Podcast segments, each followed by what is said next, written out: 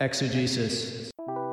Hello, and welcome to Countdown to Exegesis, your listen along Steely Dan podventure.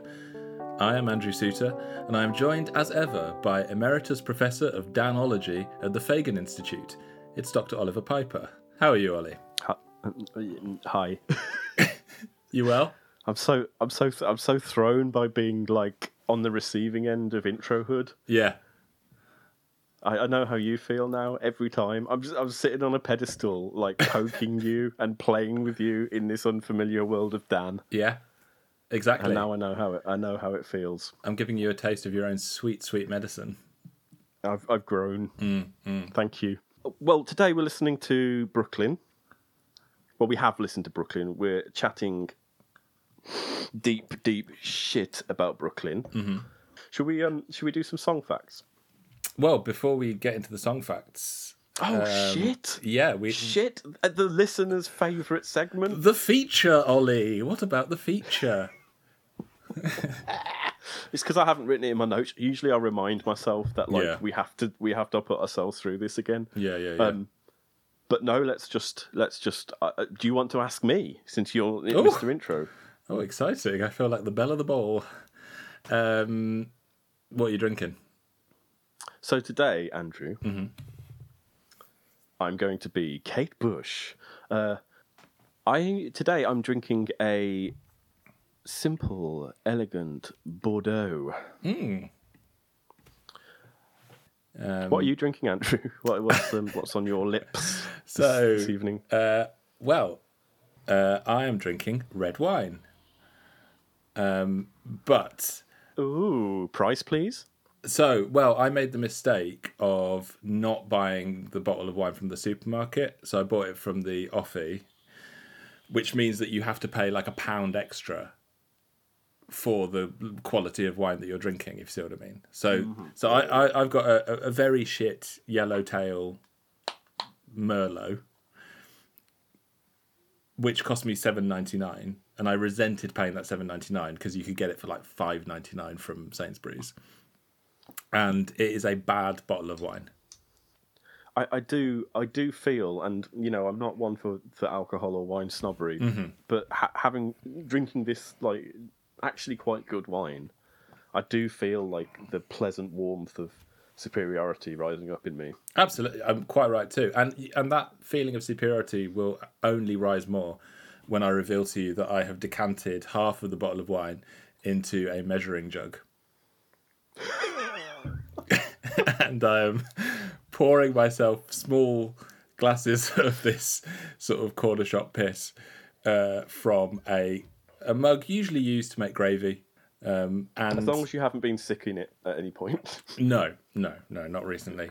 But um, the re- the reason for that is that I don't trust myself with a bottle of wine because you and I, in you know, as a whole, we enjoy these podcast experiences.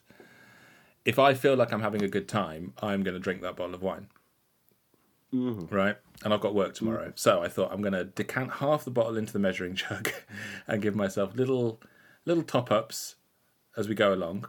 And then, if come the break, you know, I fancy a, a little bit more of this sort of kind of like tepid fruit juice, I can always do that.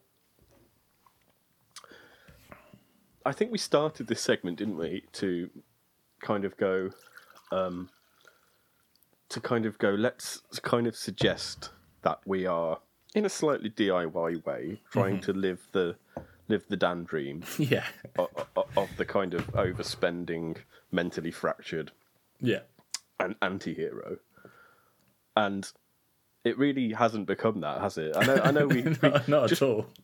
just because every and I know I, I know I rip on this segment every time, and, and we still do it. So there has to be some value in it, to us at least. Um, but you know, every time we basically say it's a Tuesday and I've got work tomorrow, so I don't want to hit it too hard, yeah, which really isn't very Dan at all. Yeah. and and also and now you're drinking wine out of a jug, which actually I think yeah, that is quite Dan. It's quite Danish. I, I'm not That sure is whether quite it- gaucho. Yeah, yeah, yeah, yeah. It's like I'm in a sort of bohemian um, flat share in LA with a load of a load of sort of seedy down and out people looking for fucking and sucking um, and skag. And it's like it's three in the morning. Most people Yeah, are passed yeah, out. I've got a bottle of wine. I say to some uh, young sex worker, I'm like, "Hey, you know, you got a corkscrew?" Uh, and then we realise that we don't have any wine glasses, so I go to the kitchen. I get the measuring jug, um, and we talk about jazz.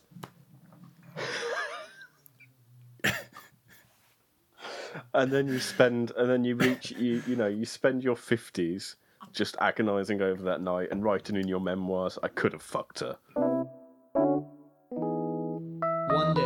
these questions will be answered in a splendid exegesis.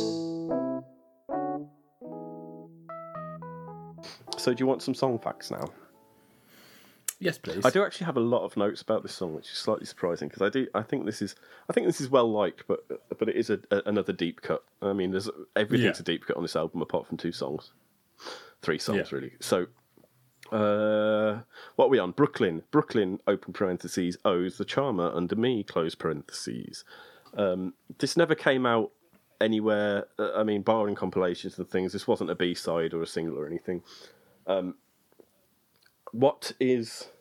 I'm not sure if we've come, come across a song like this before, but this definitely does the rounds on the numerous, like, unauthorized early demo compilations out there. Uh, I don't know if you're aware of these, but f- for some for some kind of legal loophole or or whatever, a lot of Becker and Fagen's early songs pr- prior prior to Dan uh, are, are put together in different configurations on compilations. Um, so so Brooklyn is one of those songs. Um, there is a demo going out. There is a demo out there with Fagen singing, which I'll touch on a bit later. Ooh. So this de- Oh, I'm intrigued. So this definitely predates the album and is and, and, and could well be like Dino material. Um, and just to fill listeners in on what that means, uh, prior to making this album and forming forming the Steely Dan band, um, Becker and Fagen, well, carried around. I was going to say carried around. I like to imagine they carried it around, but this big book of songs, which they called Dynamite or Dino, and this is in their heads. This was the, the stuff that was going to make them millions, and then they actually ended up like not actually recording much of it or all or, you know it, it, for for this album it was it was quite a split. So but so this is, this is probably a dino song i would say. They consider this among the hard hitters. The hit makers. Yeah, yeah, yeah. uh what else? The Smashie and Niceys. yeah exactly. Exactly. Nice uh nice reference there for the over over 35s in in the uk Yeah.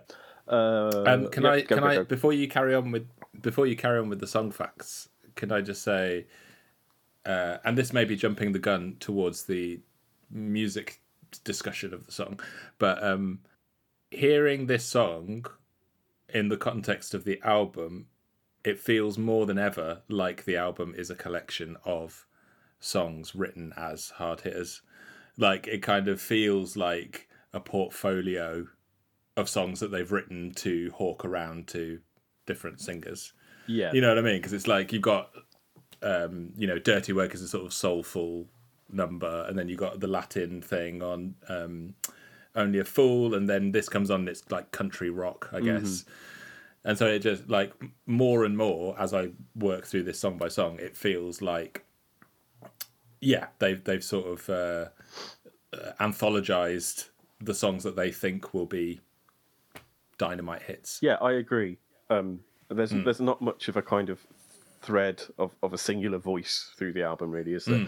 Um, and do you know what? What interestingly, the next time, in my opinion, that an album feels like that is album three, Pretzel Logic, and that is an album that they have explicitly said is they were trying to write songs in like a two to three minute pop song format.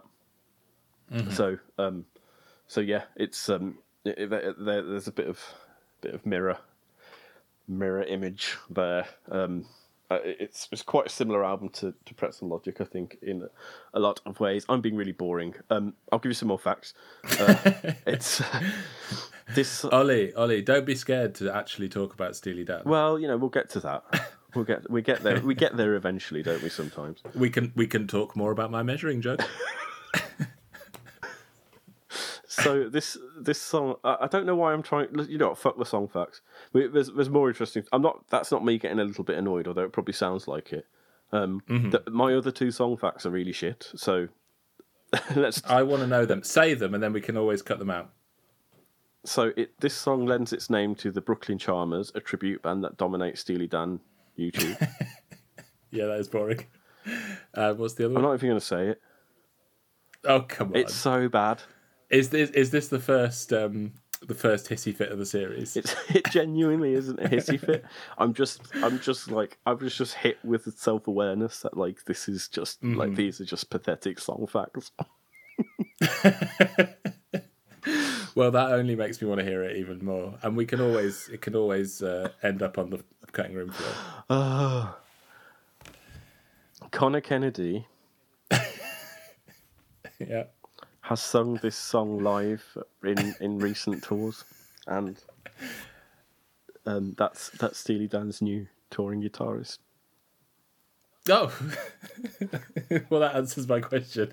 Who the who the fuck is Connor Kennedy?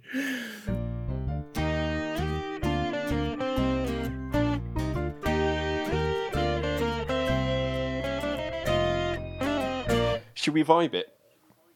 Let's let's. Who shall who shall we vibe first? The suits or the Well- pipes? Well, my vibe summation this episode kind of takes the form of sort of like a script. Okay, I'll go first. So uh, yeah, okay. So um, mine is a little bit country, a little bit rock and roll, not very damn. Oh, That's my summation. So I uh, so yeah, I'll just let that hang in the air like a like a stinky egg bomb. Um, However, um, I will point out that I've been very clever. Uh, yeah, I think you do need to point that out for people. because this is a uh, that song, a little bit country, but a little bit rock and roll, is a Donny and Marie Osmond song. And do you, Who we mentioned do you remember last where episode. they? Not last episode. You've you've you've forgotten all about Fire in the Hole, as I did as well. it's- yeah, it's easy to do. Uh, yeah, no. So you know, we're bringing them back. They're already part of Dan royalty for their Hmm. amazing kitsch cover of "Reeling in the Years," available on YouTube. Go and watch it. So yeah, Uh, go go. Can I just say? Can I just say before I before I relate my own vibe? Mm-hmm. Um, I just want to assure you, Ollie, that was very very clever. Well, let me just explain my motive for for telling you that I thought that was very very clever. Is I think you're going to think that my vibe summation is fucking stupid. Well, I can't argue with that until I've heard it. Can I? Go ahead. Okay, here we go. Crosby, Stills, Nash and Young are booked to be the house band on a cruise liner. They agree to the gig, but Neil Young pulls out at the last minute when he discovers he will have to wear a suit on stage. David Crosby and Stephen Stills are too busy arm wrestling to notice his departure, so it falls to Graham Nash to save the day. Okay, so here's there now follows some like dialogue from a CSNY biopic that I'm writing on the side. I'm writing it on my lunch breaks, um, and actually applying for some funding at the moment. So if anyone wants to back my CSNY biopic, just hit me up. I um, genuinely don't know if you're being serious. Phone rings. That's a stage direction. Yeah. Okay. Nash. Hey, Gary Katz, it's Graham. Look, man, I need you to do me a solid. Gary Katz. Oh, sorry, man, I'm all out of resin. Very good. Nash. No, man, you don't understand. I'm from Blackpool, England, and over there, doing a solid means doing somebody a favour. Gary Katz. Oh, that's tight, man, tight. G. Graham, you're such a lovable guy with a great tenor voice. So, what can I do for you? Nash. Long, dramatic pause. Get me the number of David Palmer. Scene. Thank you. Thank you. Basically, what I'm driving at here in, in a oblique way is that the song to me sounds like Crosby, Stills, and Nash with on a cruise liner. You know, they're, they're, they're performing at lunchtime and then at dinner time. I forgot this was a vibes. I, I was I was just so carried along with the with the drama. Fantastic. Well, please do contribute to my crowdfunding. um, You think it's so, you know, so Crosby, sorry? Go on, go on. So Crosby, Stills and Nash, they are the house band on a cruise liner for rich retirees, you know, retired generals from the Second World War and their wives and stuff. And they're at the bar in their suits and tuxes, and people are drinking pina coladas. And David Palmer has replaced Neil Young because Neil Young is too much of a cool dude to ever play on a cruise liner. And that is the that is the vibe for me. It's like very very slick yacht based country rock uh, in the in the wheelhouse of CSNY, mm-hmm. but it's more On a boat, palmery more more boaty. on a on a boat. Exactly. The, the, the, you can see the sun setting over Trinidad and Tobago or whatever. affluent geriatric boat rock. Yes, that is. Thank you. I could have just not bothered with any of that shit. I think your scene setting was needed for, for that to make any sense.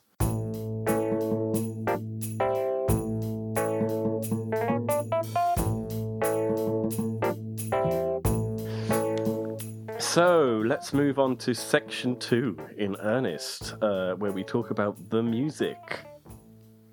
Are you doing an impression of me? No, I was just doing. I was just I, it, before I descend into like full on Brummy. I I, I tend to do a kind of radiocaster voice, I guess. So Nice. my Yeah, yeah, my yeah. radiocaster voice is somewhere near your normal speaking voice, I guess. Mm-hmm. Yeah. Should we address first of all the David in the room? This is our second Oh, I see. vocal lead vocal performance by Mr. David Palmer. Yeah. Um, who is uh I don't know, he's he's already he's already like developed such a standing in exegesis history, hasn't he? Yeah. We love David Palmer in his in his own little way. He's he's he's he's like the way Beatles fans feel about Pete Best. Or Yeah. whatever, you know, he- Yeah, he- yeah. it's like this. Oh, what could have been this this this figure, and it's kind of fascinating, and you want to poke him. Yeah. Yeah. Yeah. Yeah. But this is this is his second and last vocal lead now. So after this, we say goodbye to the Palms, Uh, Big Palms himself. I like Palm Boy Yeah, because doesn't also doesn't uh, I don't think we mentioned this on the relevant episode, but um, isn't Palmer doubling Fagen on? Is it reeling in the years? he sings on Reelin. Um, yeah, one of the big choruses. Yeah, I mean he does he does like he does chorus backing vocals on a few songs. It's not like hmm. it's not like he's he has two appearances and then kaput. Hmm. But he because it's again again it it would contribute to a complex wouldn't it because you know we we- in the kings episode we talked about how the chorus is sort of buried under a a mass of gospel singers Uh-huh. you know so it's like at every turn gary katz and the abc bigwigs are burying fagen Yeah, but as as we said then, like Dan would bury every chorus in gospel singers come gaucho. So um, if if if it was a if it was a slight on Fagen, he um, he made good on that slight. yeah Well, okay, let's talk about the demo. Let's let's park Palm Boy for a 2nd Our favourite, Mr. Palmer, and let's talk about the demo. Um, I mean, if you want to, we can have we can have a little break while you listen to the demo. But um, but basically, what I'd say is, if you want to hear Fagen really do a Dylan impression, oh i so want to hear that like listen to the demo because like well first of all it's it's like if I, if I've never heard the demo before and I've never heard Fagen so blatantly do like imitate Dylan's vocal inflections and things um uh, uh, and also the demo is just something of like a, it's a dirge, really. Um, it's uh, like the album version like skips by in comparison. Yeah. It, it's it, the demo version is like six minutes long. Right. Which I yeah I can uh, in itself is a Dylan-esque move So because it seems it seems like they were uh, drawing mostly on Highway 61 Revisited, you're really and like, at that at that point Dylan is like writing six minute, seven minute songs Mm-hmm. just for breakfast. You know. I mean, like, yeah, uh, uh, your your you your exegesis for my benefit is is is all the is all the kind of Dylan, the points of of Dylan comparison because I really don't know Dylan, so you're teaching me a lot Well, about got- where, where I can I where where Dan have have Dylan. Dylanded. Well, I've got some more more of that uh, exegesis for you. Do you want to? Do you want to actually listen to it? Because I'd, I'd be interested to hear your at least at least just like until Fagen starts singing. I just I would like to hear your um Yeah, your, your sure, impression yeah. and listeners if you want to go and do the same. Search Brooklyn demo on YouTube, um and we'll we'll just we'll jingle now, and then come back.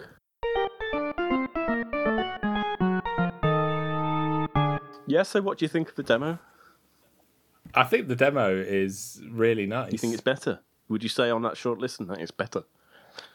Um, that's a that's a hard question because I think that the album version is like very sweet and toffee like, mm-hmm. as in it, it really like it kind of hits the spot. Mm-hmm. It's a really sweet arrangement. David Palmer sounds great, but that demo version. It feels more distinctive because Fagen's voice is less conventional. Yeah, you think?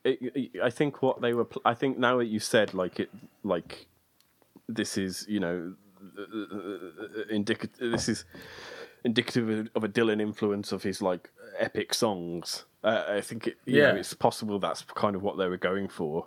Whereas whereas the album version in comparison feels like a feels like a pop song. It feels it feels breezy, although it's longer, but breezy in a similar way, similar way to something like Dirty Work or, or Only a Fool. Like Yeah, you you could say it feels like a Crosby, Stills and Nash song with David Palmer fronting it, but they're- they're on a cruise liner. Yeah. Okay. Interesting. Yeah. You know, That's- yeah, yeah, that's- yeah, uh, yeah. How did you, yeah? How did you come out with that out of the blue? That's incredible. Um, yeah. so can we talk? So okay, we've heard the demo. Can we talk Palmer and his version? yes, I think this suits Palmer's voice more so even than Dirty Work. are you saying that because at near the end of the song he goes, "Oh, woo, woo, woo, woo, woo." Uh, No, although I'm sure that informed my opinion to a certain extent.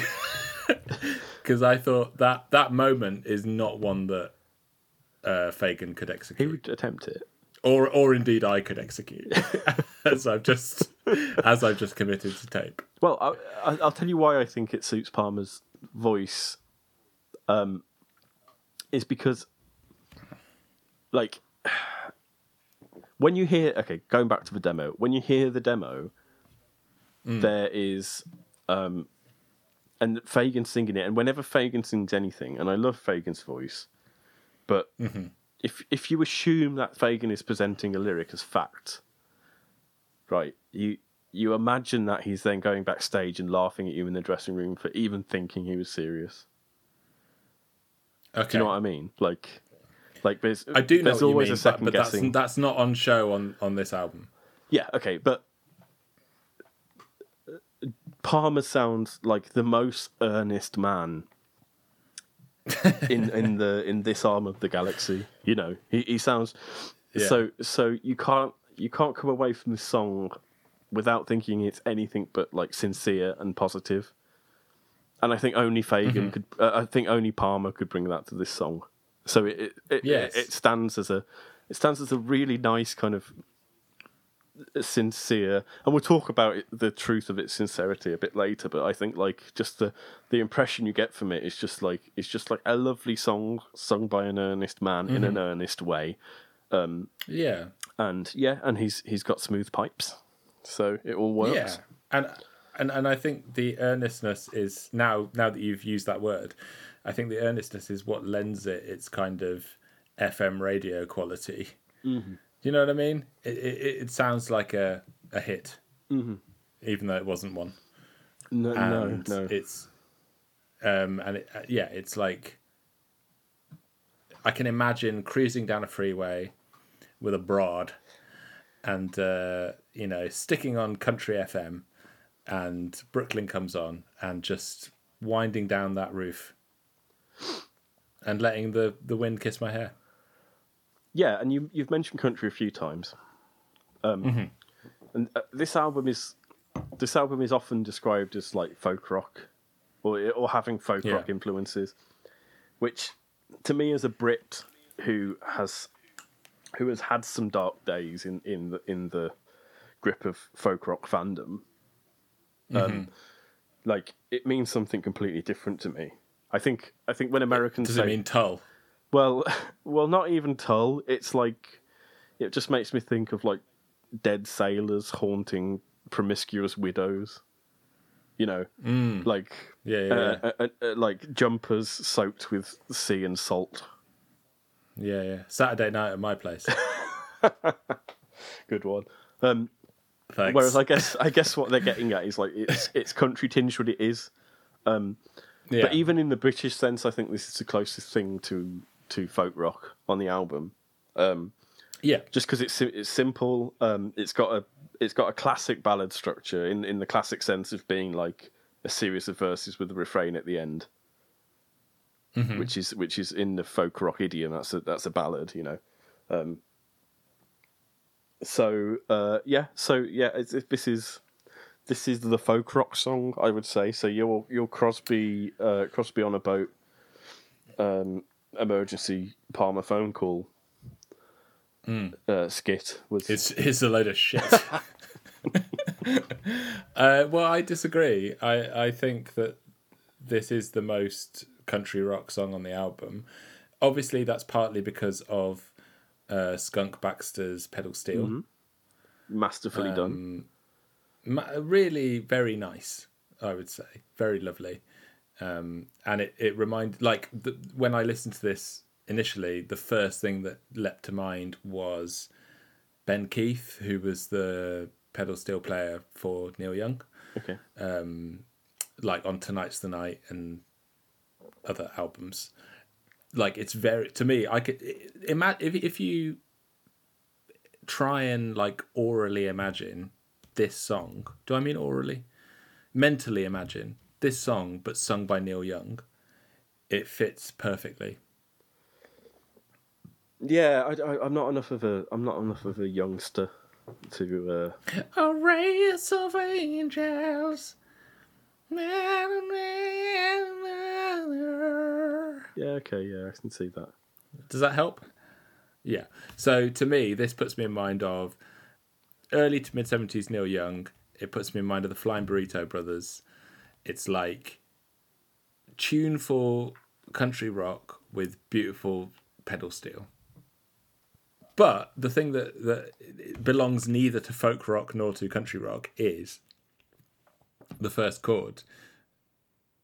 I haven't checked, I haven't tried it out on the guitar, but I'm fairly sure that the first chord of this song, which recurs every verse and chorus, is like a sus chord, um, which doesn't really belong to those genres as like a vamp chord. You know what I mean? Mm-hmm. Like you get you get sus chords, but not as the introduction to a song.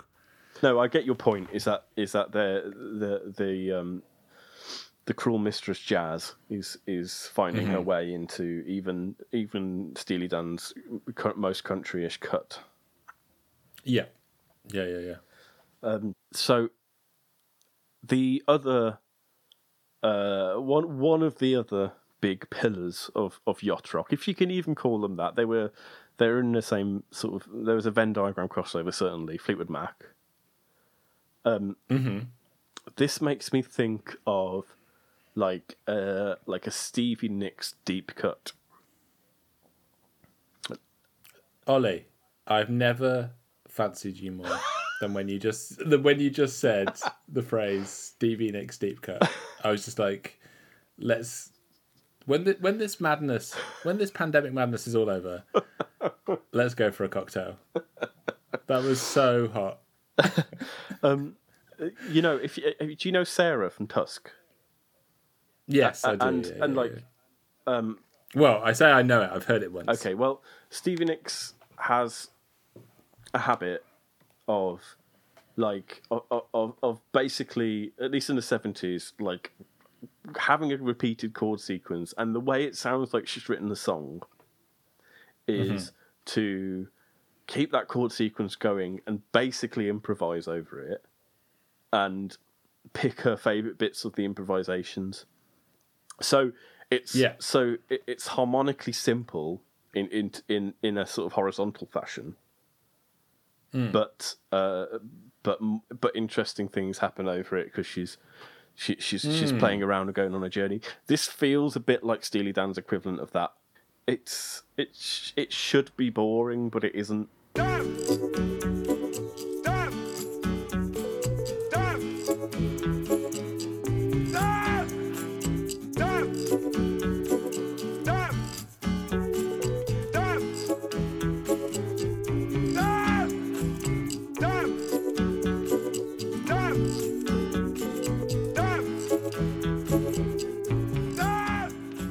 Okay, on to section three, the lyrics. Mm-hmm. Um, The words. the words and the word capital W. of our Lord Jesus. Well, we are blessed with the word of God for this song. Mm-hmm. Uh, the Becker. For once, a member of Steely Dan has, at least on the surface, appearing to be like explaining what the song is about. So Walter Becker said this, and I'm not going to try and do a Becker voice. No, please, please do a Becker voice. Well, the charmer was a guy who lived under Donald's apartment when we were in Brooklyn. And the song is just a bunch of things that the guy and his wife had coming to them, you know, for the uh, for the indignities that they suffered living in Brooklyn, sitting on the stoop and just shooting the shit about the Mets and that kind of thing for twenty years. So you see, the song does yield to a valid interpretation. So, do we take Becker at his word? That is the question. Um, is this that rare unicorn of a straightforward, well-meaning, emphasis mine, song by Steely Dan? Is this is this is this Steely Dan singing a song about a guy that they thought was a good guy and want to shower plaudits on him because although we haven't referenced Yeah. any of the lyrics yet, the lyrics are basically a list of nice things that they want to give a person, isn't it?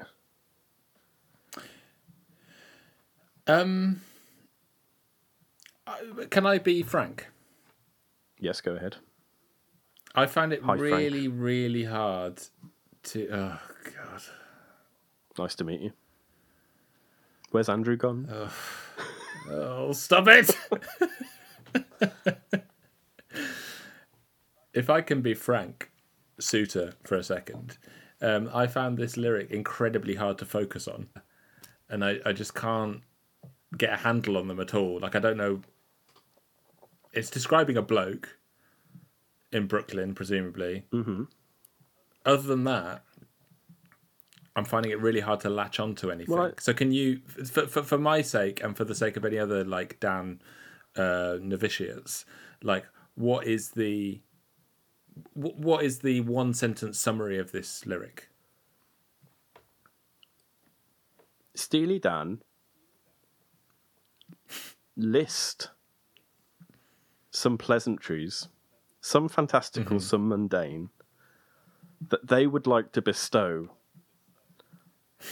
on a, on a downstairs neighbour of Donald Fagen.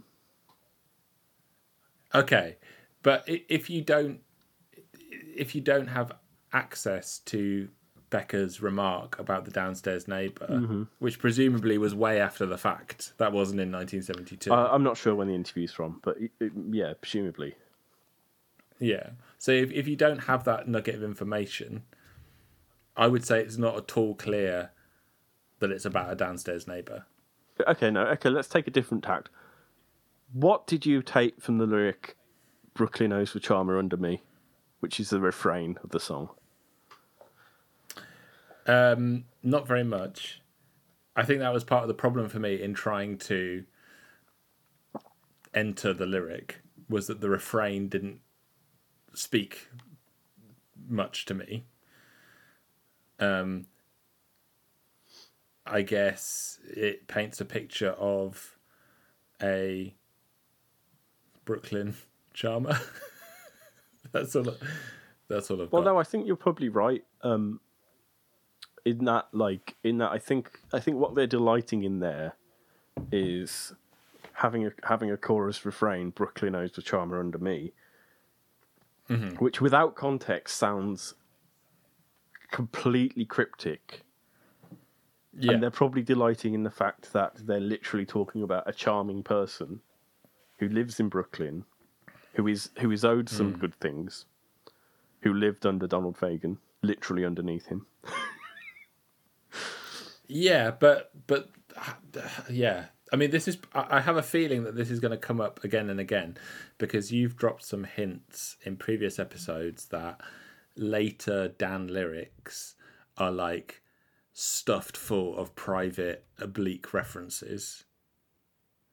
Yeah, so once you've heard, once you've read this interview, you understand that this is a reference to some woman they knew at college or whatever. And I feel this is going to pop up again and again. So the fact that we know that uh, this is a reference to somebody, a downstairs neighbor doesn't actually mean that that's what the chorus line says. Yeah. Do you see what I mean? Yeah, no, but that, it's like it, it, it, it could be it could be that the charmer is socially inferior.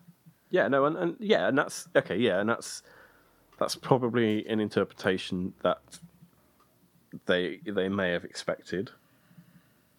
I- probably, uh, probably they may have. Yeah. Okay. Yeah, I get your point. I think this is kind of the reason that something like the Steely Dan Dictionary exists, which is a website which has been around since like early noughties internet, right? Which which elucidates all these kind of references in Steely Dan, and part of like part of the joy of Steely Dan is feeling like you're part of this club that can pick apart these references. So in the process of exegesis, there is a Nice.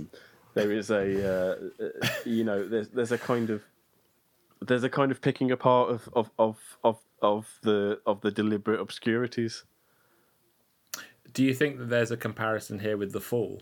Yeah, definitely. Because there's that there's that website which like literally Yeah. like analyze deep analyzes, deep reads the fall, isn't there? Yeah, the annotated Fall Uh, or the Fall yeah, annotated. like yeah. like Steely Dan dictionary is is is the Dan equivalent um Hmm. of, of that. And yeah, I think I think it's kind of um I think I, I think you know the I, I think it's it's kind of part of the of the joy of the dichotomy of the Dan, right? Is that like is that like there's a surface wall of impenetrability hmm. o- of of just kind of just kind of like a, a, a, a, a- a maelstrom of like illusion to the listener Yeah. which which in in getting to know the song and researching it because Steely Dan tends to attract the kind of people who are going to research spend Yeah. their evenings researching it you know it's it starts Yeah. to it starts to bear fruit beyond its beyond its kind of beyond its kind of uh, castle walls which they've erected around each and every song to, you know to keep to keep out the people who don't put the time or effort in which is quite similar to the fall in a lot of ways actually now now that you mention it yeah, yeah. um But the Fall are exciting. and the Dan is not Yeah. Can you shed some insight, Ollie, into the opening line of this song? Because uh, maybe it's just my tiredness or or density, but I can't like pass it at all. So the so the opening line is a race of angels bound with one another. So in the context of the song, what do you think that's referring to? So I basically think that. So I'll to complete the lyric. A race of angels bound with one another. A dish of dollars laid out for all to see. A tower room at Eden Rock. His golf at noon for free. Brooklyn owes the charmer under me. So I think I think simply like this is. I, I think I think this is a funny. I think I think Steely Dan are doing a funny for themselves here, Oh. where where it's oh. it's it's the kind of, I guess you know the sublime and the ridiculous, or, or, or more accurately, like the the the fantastic versus the mundane. So they're they're mm-hmm. opening with these very grand sounding lyrics about angels and and like buffet spreads of money, and then and then hit and then down to the mundanity of of like a, a hotel room and playing golf. Like I think I think to a certain extent they're finding that funny, and I think also it serves to kind of go. Well, actually, for this guy, um, who has been on hard times his whole life and has just dealt with it, like a, a, a hotel room and a free golf session is probably going to be just as appreciated or just as fan- fantastical as uh, uh, as a kind of stream of angels hand in hand. Okay. That's my so, so is yeah. it- I, I it- think I think they're kind of having fun and kind of making a point. Uh, so is Eden Rock a hotel? Aha! So Eden Rock. Well, this brings us to the first appearance of Dictionary Corner. Oh, I like it. I like it already. So this is the first song which is which in which a, a reference is covered by the Steely Dan Dictionary. Okay. So I'll quote you from the Steely Dan Dictionary. Mm-hmm. Eden Rock refers to Eden Roc, a luxury resort hotel in Miami Beach, Florida. It was built in the mid 1950s and was considered one of the most elegant and luxurious hotels of its time. Even though the official Steely Dan lyrics have always spelled it Eden Rock with a K, it is actually Eden Roc without the K. Um, the unusual spelling comes from its French namesake, the Eden Roc Pavilion, part of the Hotel du Cap Eden Roc in Antibes on the French Riviera. Okay, yeah. Yeah. Yeah. so they're talking about a they're talking about a night in a luxury hotel, Yeah. or In Florida, Or- which is miles away from Brooklyn. or are they? Because Cut to jingle. because someone on Genius, which mm-hmm. you know, Genius, it's it's it has its merits, but we we're we're a bit snooty about it because sometimes the contributions are, you know, a little bit tinfoil hat. yes. Um, But someone on Genius pointed out that the Eden Rock, spelt with a K, is an unremarkable apartment building in Brooklyn. nice. right. completely obscure apartment building, but I checked this out. I searched for the Eden Rock, and it is a Brooklyn apartment building built 1956, so well within the realm of knowledge of of Becker uh, of Fagen at this time. Um, so I would I would posit that the double meaning of that may well be intentional they want well they want the listener to think they're talking about the posh hotel but by spelling it with the with the k the crucial k they are actually alluding to a fairly unremarkable apartment building which uh, which has as if to say that even even a even a tower, even the top room of this kind of like what like five story building would be like luxury for this man. I mean, that just seems quite mean. Uh, yeah, it does. It does it. Yeah. Well, I, don't think, it's I saying you don't deserve it, but just that like you're, you know, you have, um, you have, you have been happy, or at least something like happy in life, with far far less. So at least at, at, you owe him something, Brooklyn. At least give him the top floor of Eden Rock, um, the, that corner brownstone that no one second glances at. Yeah, I think the meanness that I'm sensing comes from the opening line, because, like you said, it's like pathetic, isn't it? it? It's sort of setting up that we're talking about something really elevated and mystical, a race of angels bound with one another, and then we're plummeting down to earth. You know, it's like actually these people's aspirations, their dreams are kind of petty. All they need is some shitty hotel in Brooklyn and some golf. You know what I mean? It just seems a little, a little snooty. Well, I think you could say that if Fagen and Becker were being were rock stars at this point, but they were like they had just come out of university and were living in the same slummy building as this guy, presumably. Yeah, but again, that's that's that's something we have to import from outside the. Yeah, The yeah, lyric. yeah, no, yeah, no. As as, Yeah. as as you should keep reminding me. Um, uh, so the beneficiary, we should say, is President Street Pete. Sorry, could you say that sentence again? so to give that the proper context, so as we've as we've said um, in previous episodes, Steely Dan put a uh, a little note next to every song in the original liner notes. Yes. Um, and Yeah. the liner notes to this song say, "President Street Pete is the beneficiary here." okay. So presumably, President Street Pete is the guy who lived under Donald. Yeah.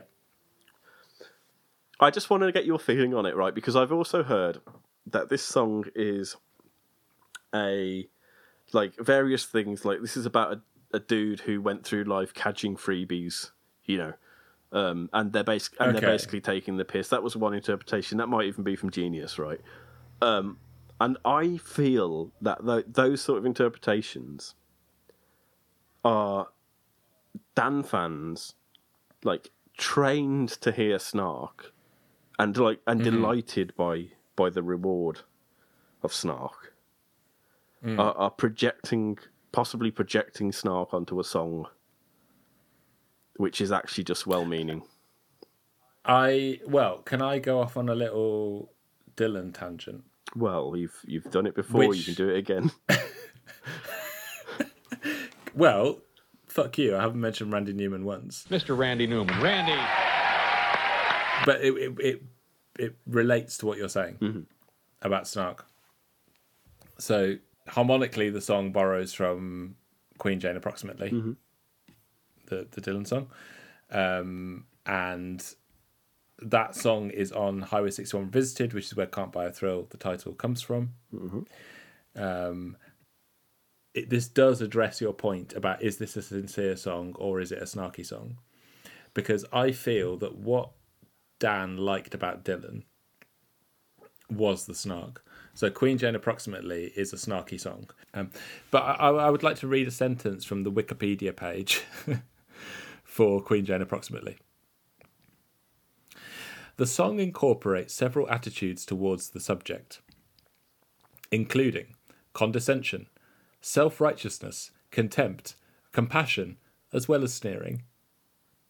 So, what are the what are the um, traits in that sentence which they share with Steely Dan? I would say it's everything but compassion. well generally speaking At least on uh, no on this album. On this album, generally speaking, I think, but this is, but you know, I don't think this is the only compassionate song that Dan have ever written. If if this is indeed a compassionate song, I don't think that's, I don't think that's a a a feeling that's outside their big book of feelings. no, I'm, I'm I'm sure not. But I've listened to eight Steely Dan songs, and I would say compassion is in short supply. If you think that, the- if you the think overall that, if the tone- tone you've got from this album is all those other uh, all those other nasty emotions, Yeah. then Yeah. fuck, you are not going to know what's hit you by the time we get to the Royal Scam. Honestly, Well, but I, but I'm not saying this is a bad thing. I'm just it, it's in answer to your question about like is Brooklyn a sort of jolly, tender song about some local eccentric, or is it a mean, nasty song puncturing his pretensions? And I'm just thinking that like this is clearly a song that draws on Queen Jane approximately. The album draws on It Takes a Lot to Laugh, It Takes a Train to Cry. Fagen is doing an impression of Dylan on the demo of this song. Like maybe the thing that they're taking from Dylan is a sort of pomposity puncturing vibe, you know? yeah. So yeah, I mean, uh, so maybe So like a dish of dollars laid out for all to see suggests ostentation, doesn't it? It suggests people who are like flaunting their wealth. so. Look, okay, look, I didn't want to do this, I, I think I'm going. to But fuck you. I think I think I'm going to have to bring out my smoking gun, Okay. which is the deleted verse from the demo. Oh, Okay, so that's good. That's good radio. My sentry trembles, he feels the end is coming. His face is scowling, inside he's on his knees. If looks and dreams could surely kill, he'd long be gone from here. Brooklyn owes the charmer under me. what do you think of that? To that, Uh, well, the, the first line was the sentry trembles. my sentry trembles. My Century Trembles. Um, Love Minus Zero by Bob Dylan. The Bridge at Midnight Trembles. The Country Doctor Rambles. Well, look, it's it's no it's no secret that that Dan lifted at least lyrically from Dylan, and you've pointed out some musical things. Um, effect, effectively, what we're saying, we're not disagreeing about the fact it's a it's it's it's a it's a Dylan homage, if you like, right? What I'm saying is, there's a possibility that this might just be a nice song. Yeah, but I think there is a. I, I I would just say that I think in the Brooklyn lyrics there are there, there there's like a an aura of superficiality about the people they're describing. So, a dish of dollars laid out for all to see suggests people like rubbing wealth in their visitors' faces. The fact that his golf at noon for free is some highlight of this guy's life suggests a fairly vacuous existence. Not that there's anything wrong with golf, and I love getting things for free, but it, it you know, Well, uh, it's it's really interesting. I, I think it's a very cryptic lyric, and I have a feeling that this is a foretaste of lyrics to come. Purely because you've started quoting from the Steely Dan dictionary, you're saying there's multiple possibilities for what Eden Rock is. You know, I feel we're heading into this kind of slightly hermetically sealed universe.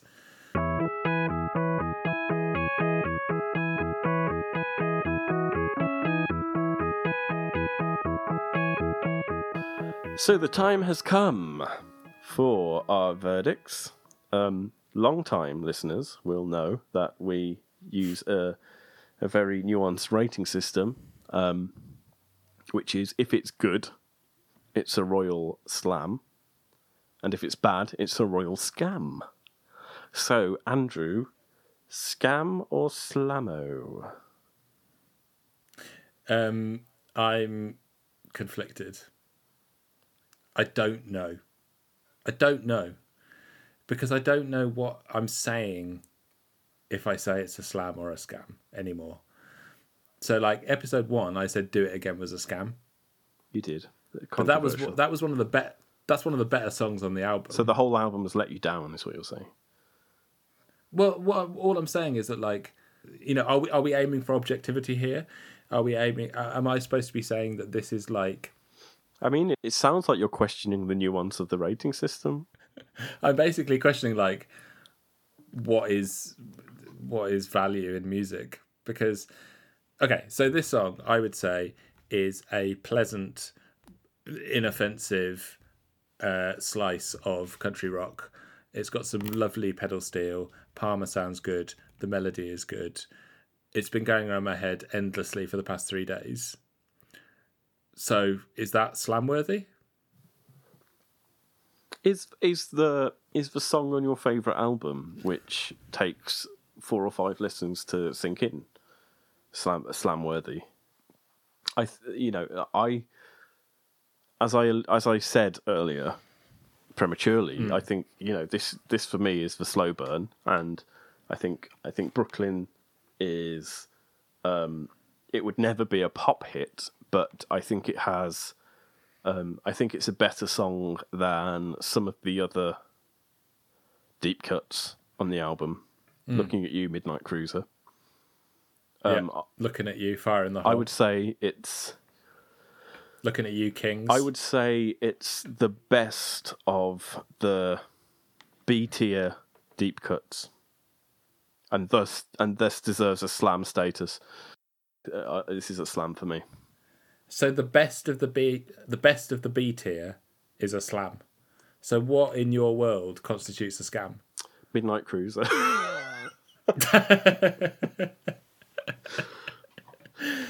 Yeah. Okay. Fair enough. Well, I, I don't know. I, I genuinely don't know what I think anymore.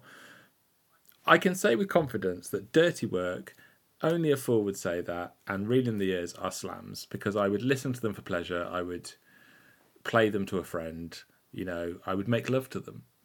Um, but th- this song, it's like yes, I because of because of my commitment to this podcast, I've listened to it quite a lot and it has got under my skin. I enjoyed it.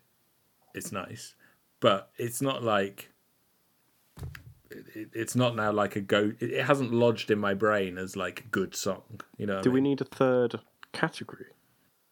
A royal sham Oh, so a royal sham would be a song that. confuses Andrew Suter. No, I guess a royal sham would be a, a song that appears to be good but isn't on closer inspection. or appears to be bad, but unveils its juicy, juicy, juicy lumps as time goes on. Well, that sounds horrible. Yeah, it does, doesn't it? Um, yeah, I don't know. I don't know, Ollie. I think I think genuinely I'm going to abstain on my vote. Okay, well, well, by the time we two episodes time when we finish up on this album, I want you to have a firm answer for me, and you can. Re- Okay, it's a slam. It's a slam. okay, great, Alright. great, and, and you. It's a slam. and it will be interesting at the end to see if you've revised any of those.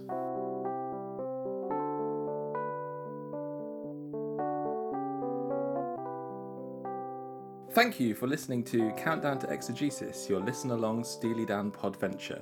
If you'd like to follow us on the old sock meds, you can do so on Instagram and Facebook at Countdown to Exegesis or on Twitter at Exegesis Pod. And uh, just to be frank and candid, it's me, Andrew, who is uh, captaining these social media accounts. I'm the one churning out Steely Dan memes without fully understanding what the joke is. Great, and we should also mention that we have a old-fashioned email account at countdown to exegesis at gmail.com in case anyone wants to get in touch with any longer form queries or suggestions. And we can also be followed individually, myself via my band, The Nature Centre, which is the, Na- the Nature Centre on everywhere except Instagram, which is the Nature Centre Band. And that's the Nature Centre spelt in the Commonwealth fashion. How about you, Andrew? You can follow me on one of two avenues. Uh, one is my band Odman's Box, which is spelled O D M A N S B O X, or you can follow me in my solo guise as William William Rodgers. Uh, that's Rodgers with a D, so R O D G E R S. And that's on all the usual sock meds. And if you enjoyed what you heard today, uh, give us a review, thumbs up, subscribe on your podcast platform of choice. It really helps. Cheers.